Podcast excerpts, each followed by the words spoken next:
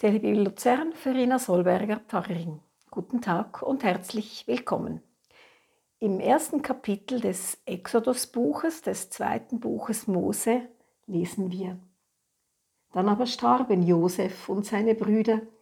Von der ganzen Generation lebte keiner mehr, doch die Israeliten waren fruchtbar und vermehrten sich. Es wimmelte nur so von Kindern. Sie wurden sehr zahlreich und bevölkerten das Land.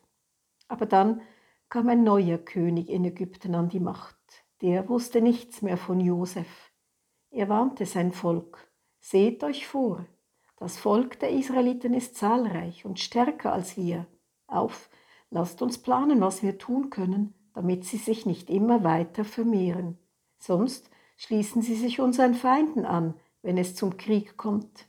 Dann kämpfen sie gegen uns und werden das Land verlassen. Dem neuen Machthaber, der nichts mehr wusste von Josef und seiner Geschichte, wurde dieses Volk, das da mitten in seinem Land lebte und sich vermehrte, plötzlich sehr unheimlich. Was, wenn die sich immer weiter vermehren, ausbreiten und uns, Ägypter, nach und nach verdrängen?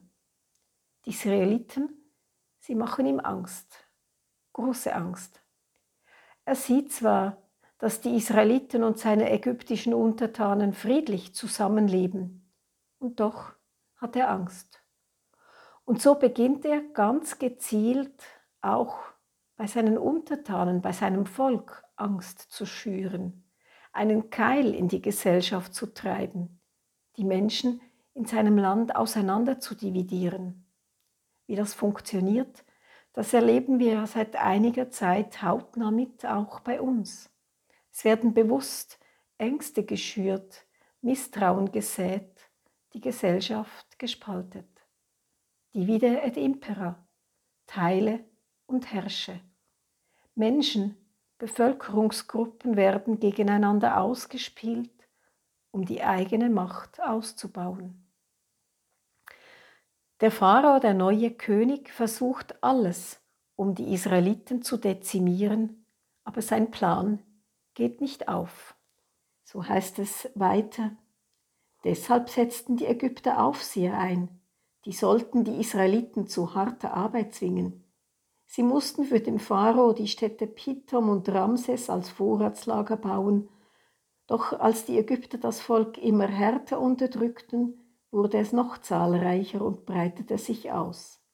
Da packte sie das Entsetzen vor den Israeliten. Sie zwangen sie mit Gewalt zur Arbeit und machten ihnen das Leben zur Qual. Sie mussten als Sklaven Ziegel aus Lehm machen und sich auf den Feldern plagen.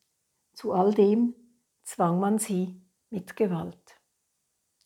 Nicht alle ließen sich anstecken und aufstacheln von der Angst des Pharao.